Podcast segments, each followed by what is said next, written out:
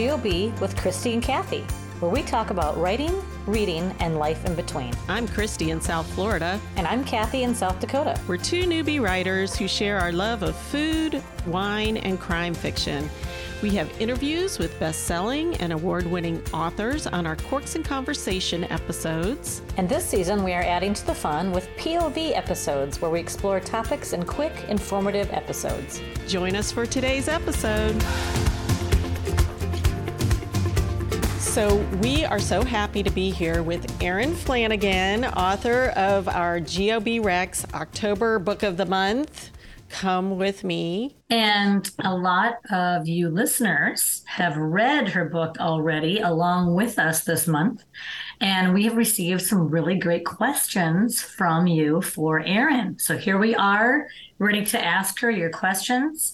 Of course, Christie and I have a few questions of our oh, own. Oh, yes, yes. Don't discount our questions. Yeah, we, we have our own, but, but we got so many great questions that we're so excited to ask those. Before we get started, and we need to tell everybody a little bit about Erin. So, Erin Flanagan is the author of two story collections and three novels, including Deer Season, winner of the 2022 Edgar for the Best First Novel and the recent Come With Me, which we're featuring.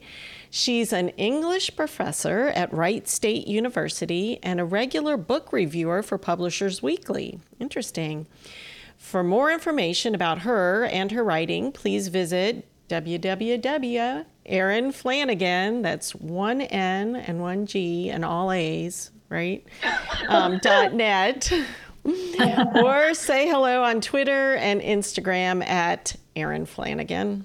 And we'll, of course, have the links on our website for you. Thank you so much for having me, you guys. Oh, I'm so thrilled to be here. Well, we are thrilled to welcome you. And this is a great way for us to kick off our season six. So uh, wonderful. Christie, you want to talk about the wine that you suggested for today? It's a Cabernet Sauvignon 19 Crimes, but I just loved it, the Frankenstein cover, because it has a Frankenstein on the cover. So you may have seen it in the stores. It's not too expensive, it's tasty, and it's perfect because Halloween's in a couple days. So I let's start with the first question is from Rosie G one of our listeners, and she's a great question for you to get us started, I think. Ooh. Erin, what was the inspiration for this book, Come With Me? So I'm very happy to say that it the inspiration was the wonderful female friendships I now have in my life. So it just so happened that I was doing a writing workshop or a writing retreat with my uh, writers group, which is four other um, local writers that I just adore. And the night before, I heard from my agent that my most recent idea had been rejected, and I was like, "Oh no!" So I was I was heading to this retreat, thinking I was going to work on this for you know the next two days, and instead I was like, "I got nothing. I got nothing." So I show up like in tears with these women, and was like, "I don't know what I'm to do," and they're like, "You've got this, girl. You're gonna make something awesome," and like such an uplifting group that uh. we started talking about how we all are now at this point in our lives where we've kind of found our women, you know, our we found our friends that no matter what, they're like, You've got this, you're gonna be amazing. Like it's it's all wonderful. There's no mm-hmm. drama, there's no competition. But we started talking then about the other like earlier friendships in your 20s, maybe your 30s that have that little edge to it. And we all have a story and one of them katrina criddle was like i think i think this might be your next book. And i'm like huh. So wow. i spent the whole weekend sketching out what would kind of be the bones of this book and then of course changed it all when i wrote it. But it was enough to make me feel confident for like two days. So like it, but like i love that. It came from having such good ladies in my life now. Because it is for those who haven't read it it's a story about toxic female yeah. I have to say those are behind me. oh well that's good to know that's good yeah. to know i know because it is it is very it's a little scary how toxic some friendships can be mm-hmm. um, so that's really cool that you went to a um, writer's retreat. Have you done that a lot? I have. Well, I've gone to retreats like before I had my daughter. I went to like MacDowell and Yaddo. And these women that I'm in this writer's group with, we are smack in the sandwich generation. Like a lot of us have kids, a lot of us have, you know, parents that are uh, not always doing so well. And so my sister happens to have a house in Dayton, Ohio as well. She lives in California, but because there's so much family here, they keep a house here too. And so we call it the Hanson House Writing Retreat.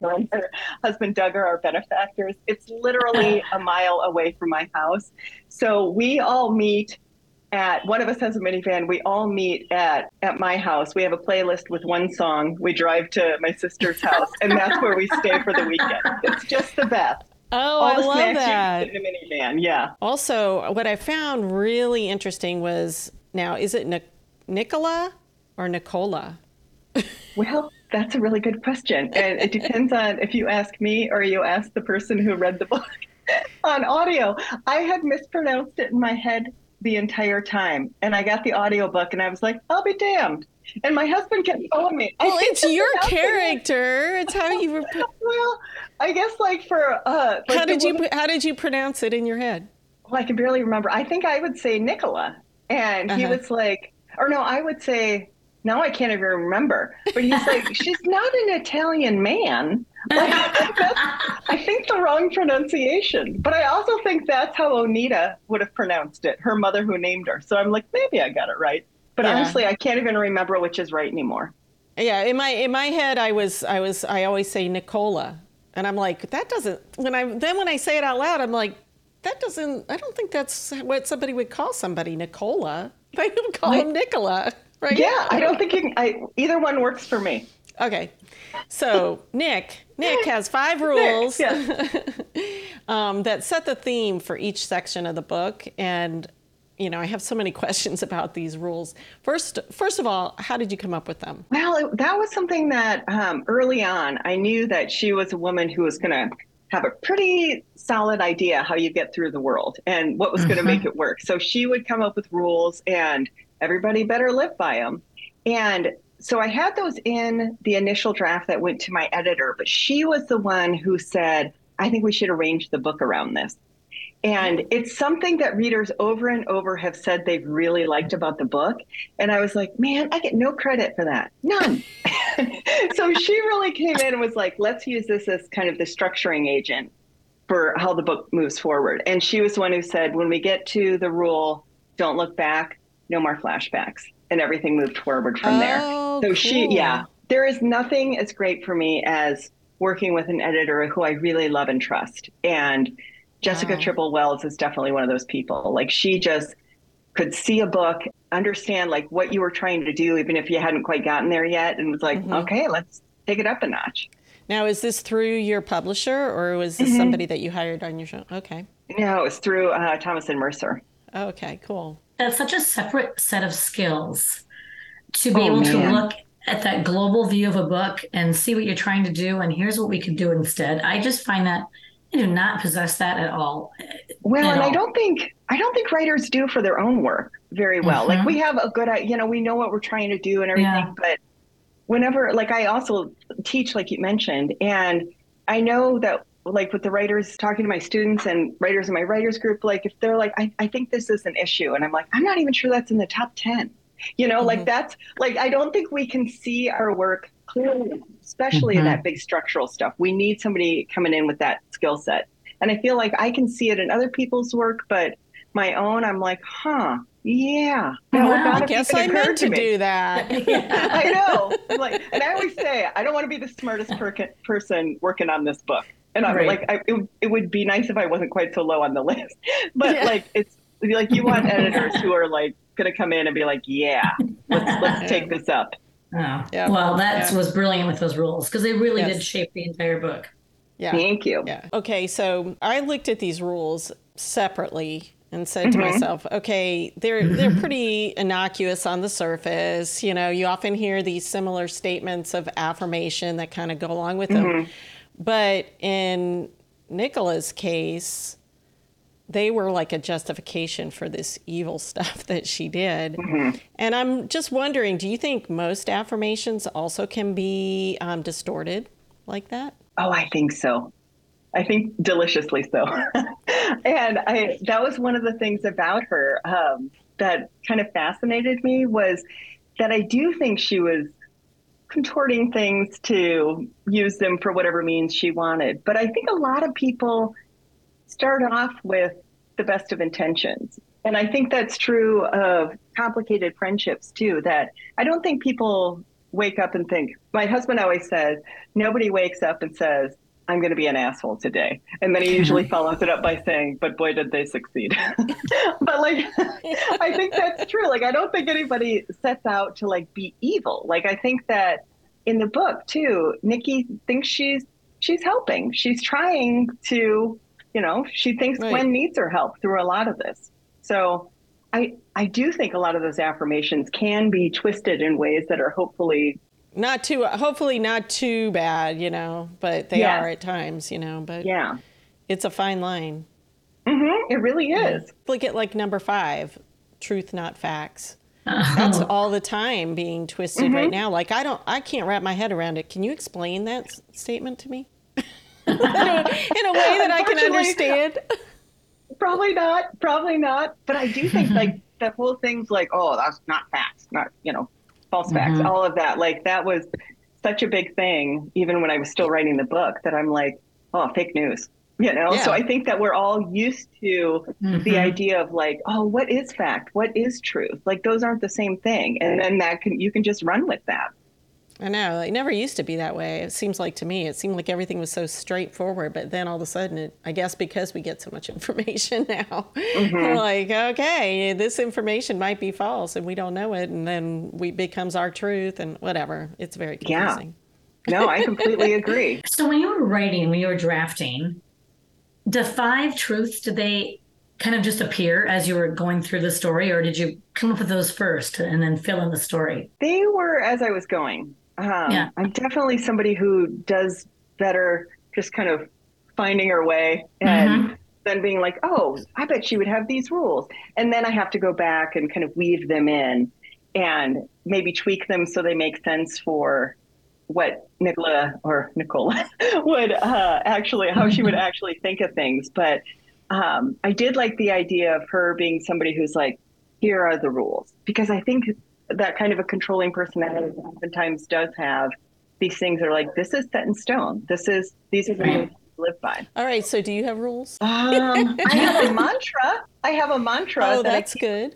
during uh, quarantine, which was I'm doing my best. And it's one of those that I think can totally get twisted because I have told like students and stuff, that's my mantra, I'm doing my best. And during quarantine, some days that would mean I'd write for three hours, I'd knock out, you know, 3,000 words, whatever it was. And other days I'd be like, that means mama's going to wrap herself in a blanket and she's going to watch 10 hours of Netflix. Mm-hmm. But I would be able to tell, like in the beginning of like the day, like those were hard days. And some yeah. days really I was like, I don't, I don't have it in me. But yeah. I couldn't do that. Like I had to really be honest with myself. What is your best today? It can't right. all be pizza and Netflix a lot of it could, but you know, so I'm like, that's yeah. one of those mantras I could really twist. I'm doing you my could. best. I'm doing my best. Are you? yeah, I know, right? Yeah. And I was like, I can oh. see like a teenage daughter saying that. You said I just have to do my best. And you're like, are you really? mm-hmm. Yeah. Or I don't know, a 50 some year old woman. Same yeah. thing. Yeah. yeah. Same thing, right? Same thing. Yeah. One of my other sayings is don't bullshit a bullshitter. I hope I can oh. swear on here. Um, oh, we, like, yeah. we, do, we, we freely okay. swear. Yeah, we're good. Okay, yeah. good. But like, that's the other one is like, when I'm like, I'm doing my best. I'm like, mm, don't bullshit a bullshitter. Uh-huh. Or, you know, so they have to go hand yeah. in hand, I guess. Yeah. Why you need more than one rule. You do. Yeah. It has to fit the circumstance. Mm-hmm. That's exactly right. So, you know what, Christie, I think this would be a perfect time for the question in the bottle. Okay. Would you rather watch nothing but Hallmark Christmas movies Yes. Or nothing but horror movies. yes. I would be so happy with either one. Honest really? to God. Oh my God, yes. Those are the two sides of my personality right there. give me the horror and give me the Either one. Are these Christmas Hallmark? I hope so. She said, hopefully. Like, yes. I love those both. I cannot oh, choose. Oh, that's so funny. And if I'm at the end of the bottle, I'm going to be like, I'm doing my best. I can't. I can't yes. choose between those two. Oh, that's so funny. What about you guys? I, I would I would pick um, the Hallmark movies. Just because I have never been a horror movie watcher, which is really funny because, you know, I love like Stephen King and things like that. Mm-hmm. But I like some horror movies. I mean, like Sixth Sense, that kind, Yeah. you know, that are not, but the slasher horror, no, I couldn't. I Oh, would have yeah, I'm not a nightmares. I big would never sleep. I would have to, Yeah. I would have to, I have to have something to cleanse my palate after that. So, That's why An you have the alternating. It's like the salty and the sweet. You There I you can't choose. I can't choose yeah. between So I'm those. like reading this crime fiction, and then right, right when it's time for bed, I'm like, okay, I better read a chapter of this romance or something. Yep, I've got the romance going right now. yeah. What about you, Kathy? I like both. I like both. Um, I have a daughter who loves horror movies, and this is like she just feels like this season on television is her time. Like she just really embraces it. And so she was home last weekend from college and watching. We were watching like the original Scream movies. That's a good one. Yeah. They're so good. I really enjoyed them. So Do you laugh during them, or do you get scared? Oh, I don't really get scared. No, no. I got scared. My mom took me and a friend. I believe I was 16, but it was, you know, a rated R movie. My parents took that seriously. So she took us to Psycho 2 in the theater. I was very scared then. Very, very scared of that movie. But otherwise I don't they don't scare me too much. But I thought I thought I was gonna like get sucked into the seat in the movie theater and like die. This is like in 1980. I was okay, Yeah. it's 1986. No, it's I. That's how all horror movies were for me. I was like, Mhm. no. Yeah, I, I, I literally just like a month ago confessed to my parents that I watched Texas Chainsaw Massacre when I was Uh, underage, and they were like, "Oh, we had no idea." Like they were, they were. I'm like, you don't that even know. is But But you're like. I'm okay now, right? It's you know, for the most Yeah. part. Actually, I'm some doing limitations have run. That's awesome. All right. All right, so let's go on with another question. This one's from David, David B. This story shows a toxic female friendship. Um, do you think this could happen between male friends, or are we too wary of intimacy to get sucked in that far? Not saying that we're not toxic in our relationships, but maybe not friendships as much. I don't know. It's that's. I feel like I have so little idea what's going hmm. on behind the curtain there. You know, like I, my husband has really close guy friends, and those friendships are as solid as my female friendships. Like they go on walks and have these deep talks, and like Oh, they're really? really, yeah, they're really like in depth, important relationships in his life. And then I have, I know other guys who it's like, can't imagine you talking about anything serious. But also, so much of what I see in the media is they're just like, I don't know, grunting and eating wings. So I really, I don't know. I don't know. David's got to write, gonna have to write that book for us. I I know that's know. that. I, I was wondering if he was a writer. I find that to be very interesting. I do. I guess I think we if, if we think about not relationships at the ages maybe that we're all maybe in our fifties or 40s or whatever. Um, like you said, the twenties and thirties, and maybe even younger, women are great to each other sometimes, and I don't know if men had that same experience. I'm I'm sure some of them did. Actually, I guess they they do, but like on a not as deep level. Like I don't think they're as conniving about it. You know, they're just like out Yeah. out, like you're a jerk, and I'm not gonna, or you know, I didn't invite you, or whatever. You know, Yeah. whereas women might like try to pretend like they're being friends, but then mm-hmm. Yeah. and then do, do something kind of devious. Yeah, there's this great Margaret Atwood quote um, about if somebody had said to her, I think at a talk, uh, if women were in charge, there'd be no more no, no more war. And she said, if women were in charge, we'd be at war, but you wouldn't know who your enemy was. I don't even know if she really said that, but they, that's always been, I've heard it attributed to Margaret Atwood. So don't come after me, Margaret, if you did not say that. Erin Flanagan, I need her on the phone immediately. right? Oh my God. That would be a lovely conversation. not. So welcome it. Yeah. I would not want Margaret Atwood coming after me, right? No, No. No. no, definitely not. God No. bless you, No. Margaret. Big fan. No, thank you. We all are in awe. In awe. Mm-hmm. Yeah. So I love this question. This came from Amanda. She asked how long it took you to write um, your book, and do you write every day? The book took me. Well, I can tell you, it took me 360 hours. I uh, I literally track all of my writing time, and How, so how I do you do that? ev- I set like, a timer just- every day, and like then I You write just down write it on a and piece of paper. I have a Google Doc with uh, my best friend, and we have been doing it for years. So I've been able to track the last two books I wrote down, and I can tell you like how many hours on a first draft, how many hours in editing. It's just, it's really. Oh, I mean, Kathy, we have to do that. oh I mean- oh, lady. Okay, so why I do you do that? it. Why does that Well, help I you? did it originally. My friend and I set it up because we we just felt like, oh, we wanted an accountability buddy. We wanted somebody. Not that we were competing because we're no longer in our thirties. well, we weren't competing with each other, but it was really like It wasn't Um, toxic at all. no, it wasn't. It was just one of those things where I just I would go in there and I'd see that Charlotte had been writing. I'm like, you get it, girl. I've been writing, you know, and we would just, you know, be able to see what the other one was working on. And so I had all this information and I got to thinking like, what can I, what is this going to tell me? And so it, the kind of long story short of it is it really helped me figure out that I hate first drafts and that I could, would procrastinate them like nobody's business. But if I just sat down and wrote, you know, one hour or two hours a day, I could have a first draft in two and a half to three months. And then I would spend, you know, the rest of the time, like 70% of the time in editing, because that's what I really love to do, because I'm really messy first draft. So yeah, I knew exactly how many hours it took me. And this was a book, the first time I wrote a book on contract. So I had I had six months. So I was like, okay, let's break it down. I bet this is going to take me 300 to 350 hours. And I was able to say, this is how many hours a week you have to work. And you can get off weekends or make up time you didn't write. I mean, I don't know how I'm a creative person. Like, I'm such a structured person that way. As That's for writing great, every though. day, I try um, to write most days during the week and either make up on the weekends or take weekends off. But if I don't stay in the story, I'm kind of a mess. So I'll take Mhm. off a bigger chunk. Like when I finish a project, I'll be like, Ugh, recharge, take a month. So, um, do you have a, because it sounds like you do have a very structured approach to your creative life. Mhm. So, do you have a certain time of day, environment?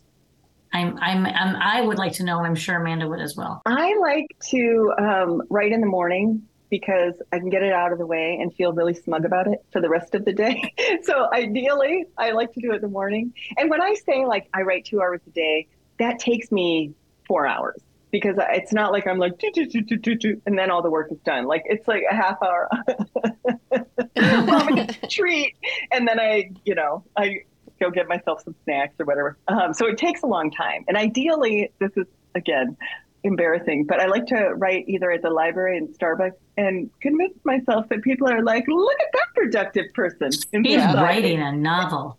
right? Like, yeah, oh, that's impressive. Because otherwise, I'm just, yeah, home getting distracted. So I try to be out and about until I'm in the final phases of editing where like everything's in it, its right place. And I'm at that point just really concentrating on language and pacing. And that to me is pure joy. So that I can just do at home because I'll just lose myself for hours. Joy editing that much that you can just, Well, not the big editing. Like once I get that first draft and it's Mhm. just hot freaking mess, then I like then it's like 150 hours of me trying to figure out like where does this go? How does this go? Yeah. What's the cause and effect? What's moving the story? And then once I feel like okay, I think everything is where it's going to go, where it's going to be, mm-hmm. then I love it. Then you can do the pretty stuff. Yeah. Yes, that is oh my heart, but that's just yummy. painful. Yeah. and then and then I get the smart editor who comes in and is like, this is really great. Here's 10 single space pages of everything you need to work on. I just heard that. I just heard that from somebody that the, you know, they say a really nice thing up front and then they're like, and here's the rest of it for you. Yeah, yeah. This story is so great. Oh my gosh. And then you're like, this is an awful long letter if everything's so great. right. What my pages is this? So you did you you mentioned you wrote this uh, with the deadline? Like you wrote this on spec? Mm-hmm. Tell yeah, that was that. the first time I've done anything like that. Um, like I said, when I went to the Hanson House writing retreat, my idea was rejected. So I wanted to come up with something else. And that was really hard for me because I'm basically like a pantser. I don't plot anything out. but I had to really convince myself this was a book, that this could be a book. So I outlined everything pretty in, intensely and like ended up like a long synopsis. And they're like, could you give us a shorter version? And, but I had to really believe like, oh, this is, you know, I know what this is going to do. And then I started writing and I kept with the, the outline for maybe six or six chapters or so. And then it just started doing its own thing. And I kept with the overall arc of like, it's about a toxic female friendship, but everything else pretty much just became its own little yeah. thing. And that's again where it gets fun for me. Like I didn't love having it figured out. So um, this was an interesting thing that happened a month or two ago. Um, I was at our MWA meeting down here. Mm-hmm. And there was a presentation. It was Oline Cogdill. She's a reviewer. Oh, I love her. Yeah. So she was she was here. She lives down here, and she um, she came to give a presentation, and your name actually came up. Yes, because it was she was um, i don't know how they got on the subject of publishers and you know what she reviews and things like that mm-hmm. but she mentioned that you know you were a successful mystery writer who first published through a university press which is a kind of a different way mm-hmm. that most of the genre writers and um, and also then um, Alan Orloff was sitting back and he goes, I just met oh, her. Oh, I love Alan too. I know. Oh, that's so funny. I just met him at BoucherCon. Yeah, that's what he said. And so I was like, oh, she's going to be on our podcast. oh, that's so fun. I know, I know. So, um, but I was just kind of wondering, I mean, like, how did you end up publishing through university press and how does that compare with Thomas and Mercer? Well, it's funny because I had an agent who I was working with and had written a couple of different books for her. She sent them out, and we just couldn't get any traction. And I think I was kind of like a small fish in a big pond with her, and we just weren't really clicking. She, we weren't. I don't think. I don't think it was advantageous for either one of us. So we ended up. I was like, I got to break up with her. So I broke up with her, and then I started writing Deer Season and I, it was funny because I was I didn't even know I was writing a mystery really. I just knew that the problem with the other books had been plot. Like I have to, like you got to have one. Oh, who knew, right? What? And so I what if this, you know, this girl goes missing? What's this going to do? This small town in Nebraska and everything. And so I um, I wrote the book. I tried to find an agent. I could not find an agent who was willing to take on this kind of quiet small town mystery. And I don't think I wrote a very compelling query letter because, again, I didn't really understand it was a mystery. And so I went to Nebraska Press, who had published my two collections, and they said, We'd love to publish it. And so, yeah, I was thrilled when they took it. And then um, it ended up getting nominated for the Edgar, and I about fell over. I just had no idea. Like, wow. I was, I was so surprised. Like I was up against those big houses and everything. It was just like the shock of my life that this small, you know, quiet book had found its audience. So it was a real joy. But uh, Oline, I always think of um, as being part of that process, uh, which she might be shocked to hear. but uh, like I reached out to her again. I had no idea what I was doing. Um, you're not probably supposed to reach out to her, but she had reviewed a book like with a bigger like house that had been set in Nebraska as well. And so I thought, oh, maybe she likes Nebraska stories. so I emailed her and was like, any interest in this book? And she's like, uh, because you're with a small press, I assume you don't have a like a publicist who's really handling this. Go ahead and send me the book. And she ended up giving it a review in the Sun Sentinel. And only later did I find out, like, oh, that's a big deal. Like, she's mm-hmm. a big deal. She's and, a big deal. Yeah, I had no idea. I had no idea. And then I met her at the Edgars, and I was like, "What are you doing here?" so yeah, she's just uh, I feel like has been an angel to me. That's really really cool. And how cool of her to take a chance on this like small press novel when she's such a you know big and, dog you know, in the I, I can't help wonder, but you know, if she her review didn't help you get in front of the judges for the Edgars. I mean, oh, in my head it did. In in my head, yeah. I owe my entire career to this woman. Who's probably like, oh, wow! Yeah. I, that, I, will, I will, I will tell her that at the yeah. Christmas party if I yeah. see her. so I have to tell you one of the one of the things I love about all books, but I loved about this book is I loved your acknowledgments at the end. Oh, I struggle to not read them before I finish the book because I just think that's where all the good the good tea is. I you know? love that. Yeah. Mm-hmm. No, I'm with you 100%.